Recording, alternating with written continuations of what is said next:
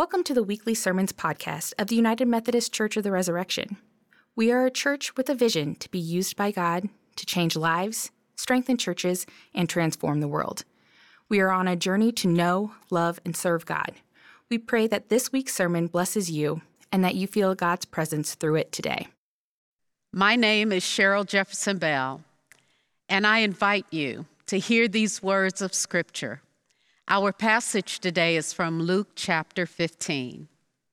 What woman, if she owns 10 silver coins and loses one of them, won't light a lamp and sweep the house, searching her home carefully until she finds it? When she finds it, she calls together her friends and neighbors, saying, Celebrate with me because I've found my lost coin. In the same way, I tell you, Joy breaks out in the presence of God's angels over one sinner who changes both heart and life. May God add a blessing to the reading, hearing, and understanding of Scripture. In just three years of public ministry, Jesus managed to change the world. Much of Jesus' ministry centered upon his preaching and teaching to the masses. And when he did this, he almost always taught by telling these incredible stories. Stories have power. Stories spark emotion. Stories inspire us to change our hearts and our minds. Jesus was a masterful storyteller. And just as they did back then, these incredible stories continue to transform us today. Well, my name is Ann Williams, and I'm one of the pastors at Resurrection Downtown, and I'm so honored to have this time uh, to grow in faith with you today. So, as I get started, I get to share with you about uh, one of the most important members in our household at the Williams family household, and this is Monk. Monk is very special and very important to us. He is irreplaceable and he is one of a kind. And that's why we have a very important rule that Monk does not leave the house. Monk cannot go outside. He can't go in the car. He can't go anywhere with us. He does not leave the house, except one day when he did. He went outside in the backyard with our kids uh, to play with them in the backyard there. And nightfall set, and everyone was having a great time, except when it got dark and it was time to go inside. And then suddenly his fur was the exact same color as the entire backyard. And so we asked for help from all the neighbor kids, and everybody got flashlights, and we were looking all over the backyard, scouring every inch to try to find him. We didn't know how we would do bedtime without him. Well, I get to share with you a little bit more later about what happened with Monk, but today I learned this week that a lot of us struggle with lost things and, and, losing things. According to a 2017 study, Americans lose two and a half days a year out of their lives looking for lost things. Do you? 71% of Americans said that they have lost their TV remote at least one time this month. Those couch cushions get us every single time, don't they? And over half of Americans say losing things commonly makes them late to their obligations. As a country, we spend $2.7 million replacing the items that we've lost. So, losing things is stealing our time, making us late, and taking all of our money. And our PTA uh, Facebook page got all kinds of attention a few weeks ago when, after only 30 days into the school year, uh, the kids had lost. This lost and found was full of items. There were 10 water bottles and 16 sweatshirts and a handful of shirts and other accessories. There were just all of these things lost in the lost and found after only 30 days of school. And you know, that's elementary school, so maybe we would, you know, not be too surprised about that, but adults, we're no better. After all, after a few exciting hours in September, America had actually misplaced an entire fighter jet in rural South Carolina. Remember that? Today, we dive into this amazing parable that Jesus teaches about a woman who is searching for something that's lost. And we continue our sermon series on the incredible uh, stories that Jesus told. We, we get to learn about God. We get to hold a mirror up to our own self and, and learn about the human experience.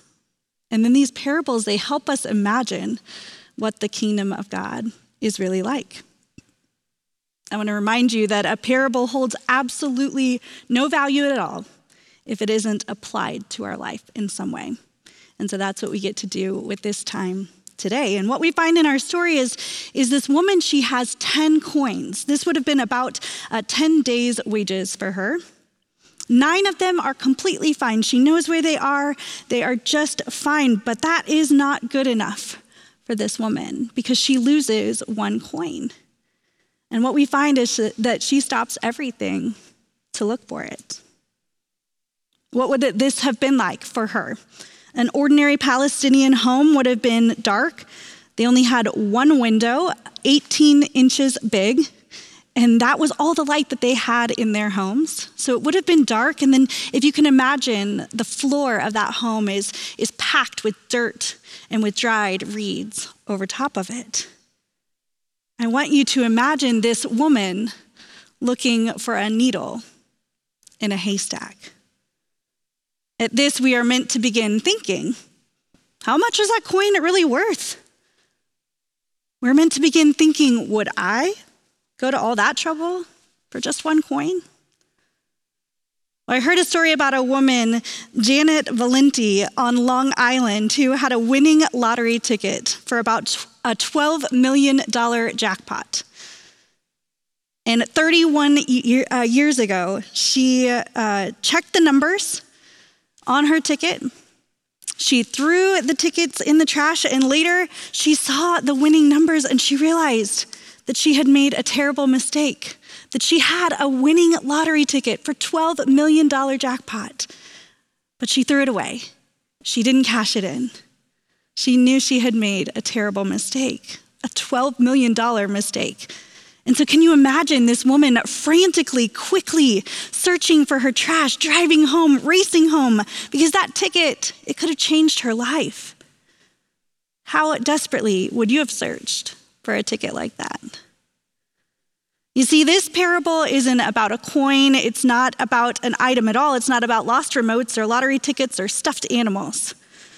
Jesus uses a coin to symbolize a human life a human life that is lost, a person who has lost their way, a person who is far from God, or maybe they're not far from God at all, but they feel as if they are far from God, being brushed aside by the rest of humankind.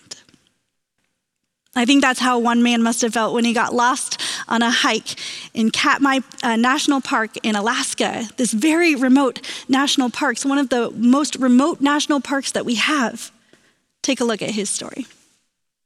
Now, with the hiker saved thanks to Fat Bear Week, viewers of the popular live stream spotting the man on camera, you just saw him there, leading authorities to rescue him on a remote Alaska mountain. Rena Roy joins us now with this incredible story. Good morning, Rena. Good morning to you. That's right. People around the globe were keeping their eyes peeled for some of those fat bears, but instead saw that man desperate for help and alerted authorities.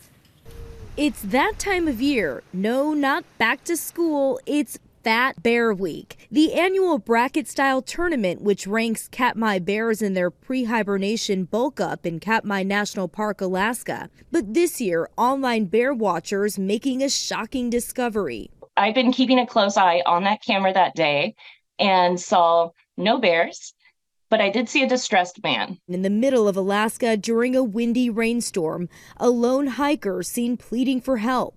Chelsea Pruitt and her fellow bear watchers alerting explore.org. They were able to get rangers up there within two hours. Park rangers jumping into action, finding the hiker at the webcam location unharmed. The live feeds allow safe exploration in one of America's most remote parks. It spans over 4 million acres with less than six miles of designated and maintained hiking trails. There's the fact he found it at all was a miracle and that he waited for help to come. I mean, he did all the right things that a lost hiker should do and he saved his own life. How amazing is it that this man who needed help, he passed by this exact location of a live footage camera. And how remarkable it is that there were individuals who were, who were tuned in to this footage at the exact moment that he walked by. You know, we have a God who is always keeping watch. And I can't help but remembering that God has, has never failed to remember those who suffer, those who wonder if they are forgotten by the whole world, those who wonder if they're forgotten by God. God never tires of searching for his children. I think about the Israeli hostages who are being held by Hamas in Gaza. And we remember the lives of so many who died in the rubble of this gruesome war. These atrocities are gut wrenching and they are heartbreaking. And even in those darkest moments, God remembers God's people. The Hebrew word for remember is zakar, and one of the distinctive qualities of God is that God remembers those who suffer. See, this is, this is the God that we know, this is his pattern that God showed up for the ancient Israelites time and time again. God was the heroic rescuer, deliverer, the one who makes a way where there was no way, the God who brought children to barren women, the God who parted the seas for the exodus from Egypt. And in each one of these epic stories, we see the arc of the story turns hopeful when God remembers. God remembers his people and God rem- remembers his promises. He remembered Noah. He remembered Sarah. He remembered Moses and the Israelites. He remembered Daniel in the lion's den. He remembered Shadrach and Meshach and Abednego in that fiery furnace. And he remembers each one of us. This week, I spoke to a gentleman whose one month old grandson had died after being abused by his own father. And when I spoke to this grandfather about the pain the agony that he faced. We looked for hope together. And what we hold on to is that God remembers this precious child. God always remembers, no matter what loss or brokenness or evil we might face.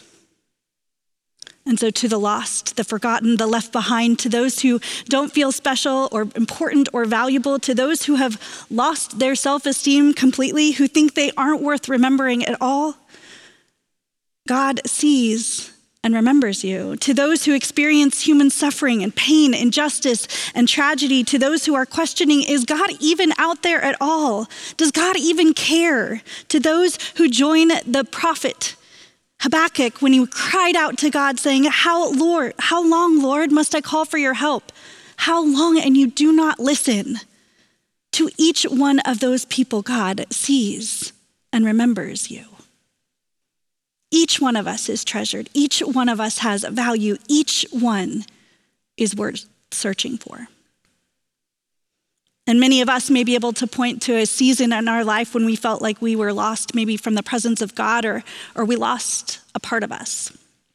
And honestly, standing here in this Leawood sanctuary, it takes me back to a season about nine years ago. You see, nine years ago, I was actually ending my time as a pastor here at the Leawood location, and I was beginning a new journey.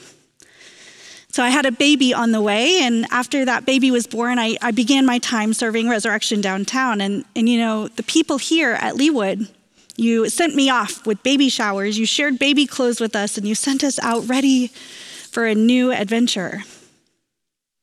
And when that baby came, nothing went as planned.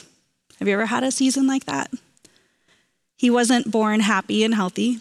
He had a stroke and he had seizures, and he was quickly whisked away to Children's Mercy Hospital for special care. And those first few hours, they weren't filled with snuggles and joy in his mommy's arms, but they were filled with MRIs and neurologists, and they were filled with Googling medical terms that we didn't understand. This experience, it launched me into a season of feeling overwhelmingly lost. I remember the nurses, they would screen me for postpartum depression and they would ask me questions like Do you find yourself crying a lot?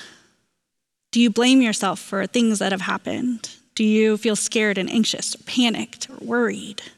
Yes, yes, yes. And I wonder if you've had a time where you felt completely lost because I know what I did. I made it worse on myself Sometimes we do that. I refused to turn on the lights in my hospital room as I recovered from C section. I didn't open the Bible. I didn't do devotions.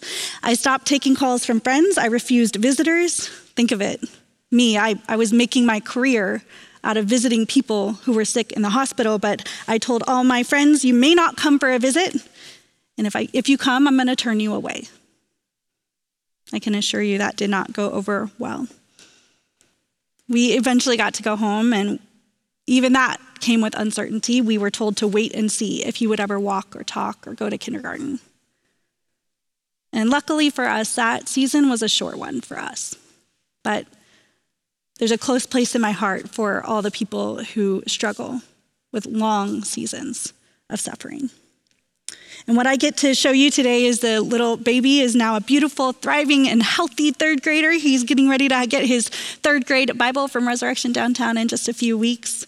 You see him here now with his awesome first grade brother, Reed.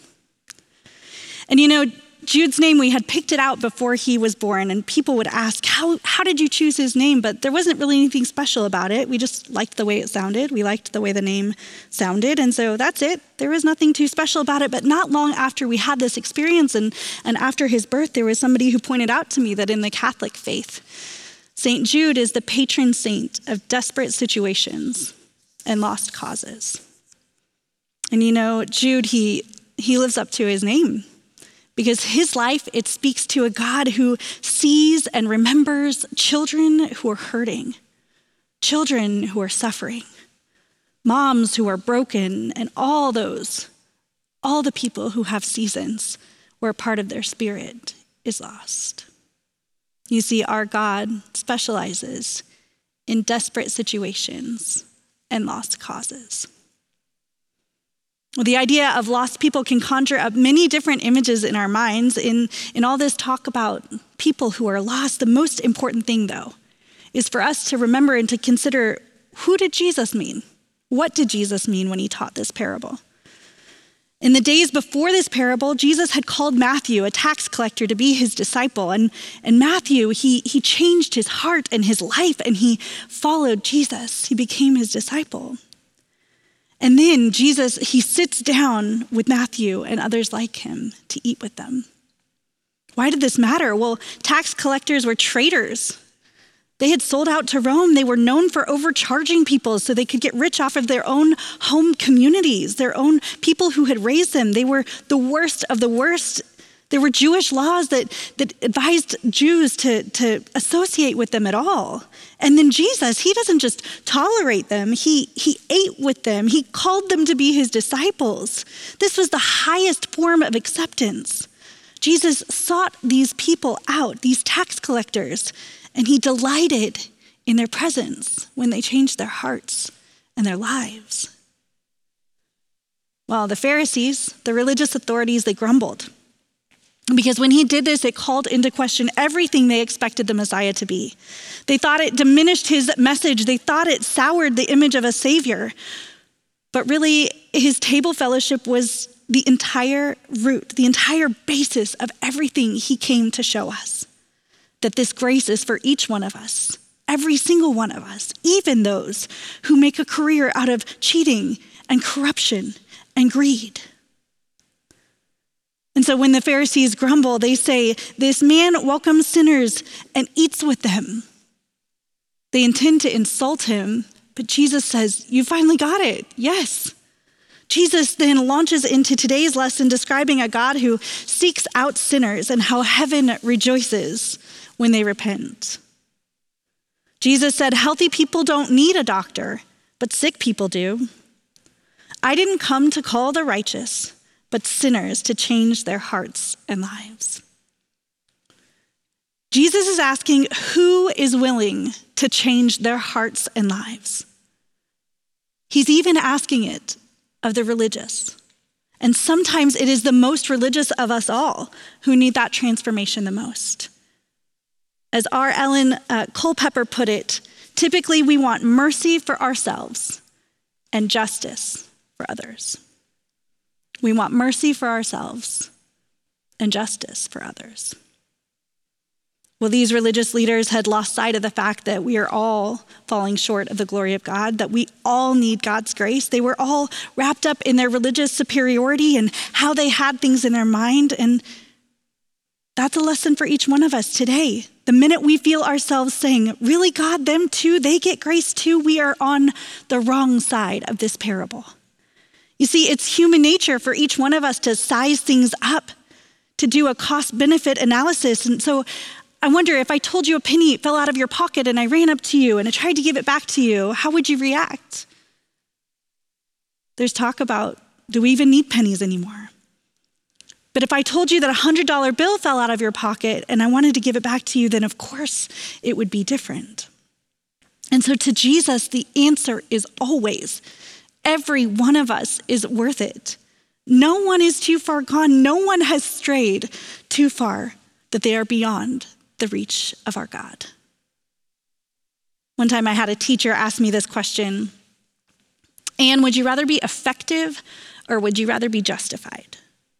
And it made me wonder how often I walk around trying to justify the way I think about things. This is what I see when I look at the Pharisees. I see the religious authorities trying to justify their own opinions.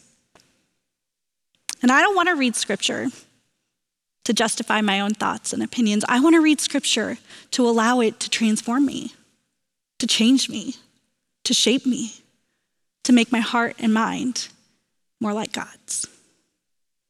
Anytime Jesus tells a parable, Jesus invites us to step into the story. If we are willing to take an honest look at ourselves, these parables, they can transform us. So here's how I imagine it. Imagine for a moment, remember for a moment with me, how classic old fairy tales would always begin. The very first thing that you see is an old book, and then as the cover of the book is open, the narration begins. And after the first few pages are read, the listener is drawn in. Slowly, you're drawn into the story right alongside the other characters. Take a look how it's done in the movie Enchanted.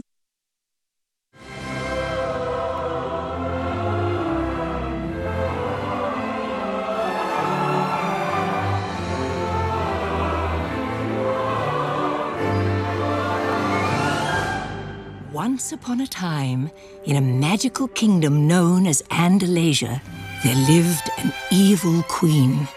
Selfish and cruel, she lived in fear that one day her stepson would marry and she would lose her throne forever. And so she did all in her power to prevent the prince from ever meeting the one special maiden with whom he would share true love's kiss. So I want you to imagine the story's opening. The pages are opening, and you get to step inside this story. Where are you? Are you the lost coin, asking, begging that God remembers you? Or perhaps you sit in the seat of the Pharisee, the listener, the audience that Jesus was talking to. And you're confronted by the fact that you care more about rules and keeping up with norms Perhaps you're the one who part of you grimaces when you think that maybe that other person would get the same grace that you got. Well, there's a third character in this parable, the woman. And this woman, she represents the character of our God. And I wonder is it possible that reading this parable could not only teach us about Jesus and the things that he said and the things that he did and how people reacted to him, but what if this story had the power to shape us into little Jesuses?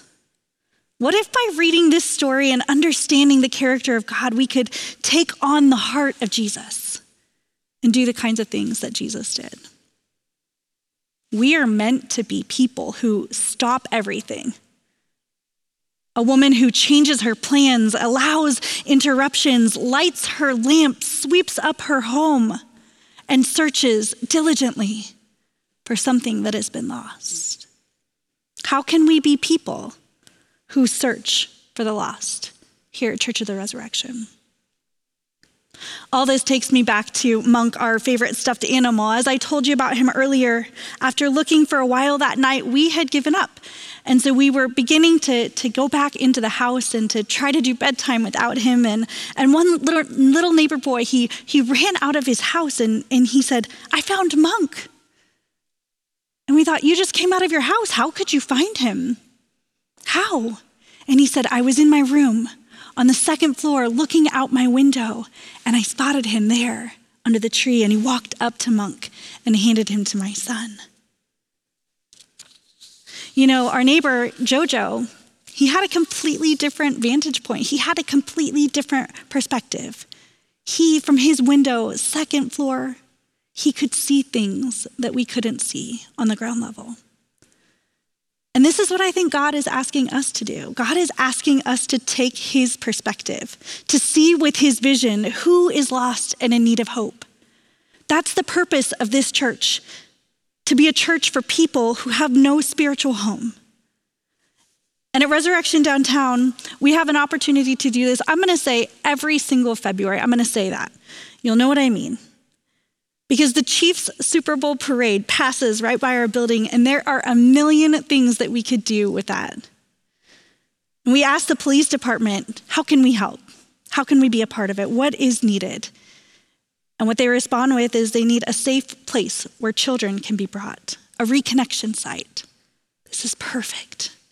This is exactly who Church at the Resurrection is because, of course, of course, we want to be a place where lost things can be re- reunited this is one of those moments where it's easy for us to be available to the lost. But there are opportunities and ideas all around us, whether you tutor students at partner schools or you drive for the food mobile, or maybe you're like my friends Terry and Sally who just returned from South Africa on a missions trip. Maybe you this week have been going out with your neighbors to join in this peanut butter drive.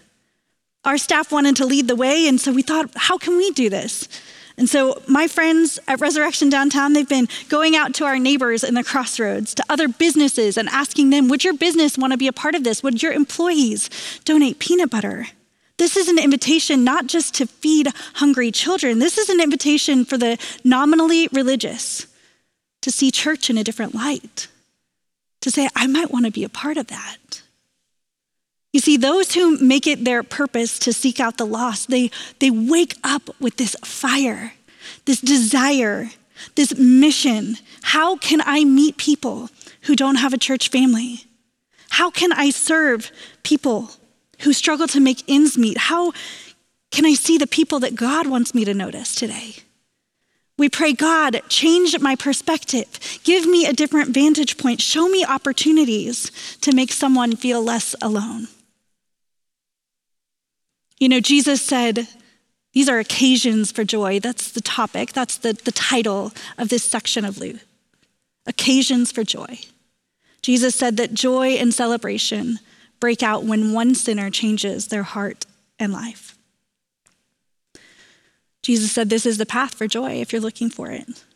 And so I wonder what kind of heart change do you need today? Do you need to believe that although you might feel lost, you are worth searching for? Do you need to be reminded that God's grace is there, available? It is here for every single person? Do you need to be reminded that God's love and grace are for everyone, even those you don't expect? Or maybe you need a heart and mind change for your mission when you wake up each and every morning. How can I be a part of the saving work of our God? Whatever God is calling you to do, to change in your heart and your life, may we be transformed by this parable and the amazing grace of our Jesus. Would you join me in prayer? God, we thank you for the opportunity to be your children, to be people who are worth uh, being searched for. God, thank you for your love and grace. As we accept it, as we receive it, as we believe it, God, we pray that you would transform us into the kind of people who make others feel that love and grace. Help us to be people who seek the lost, the lonely, the left behind. In Christ's name we pray. Amen. Thanks for listening to this week's sermon, and we hope you're able to join us next week. To learn more about Church of the Resurrection, visit us online at cor.org. That's C O R dot O R G.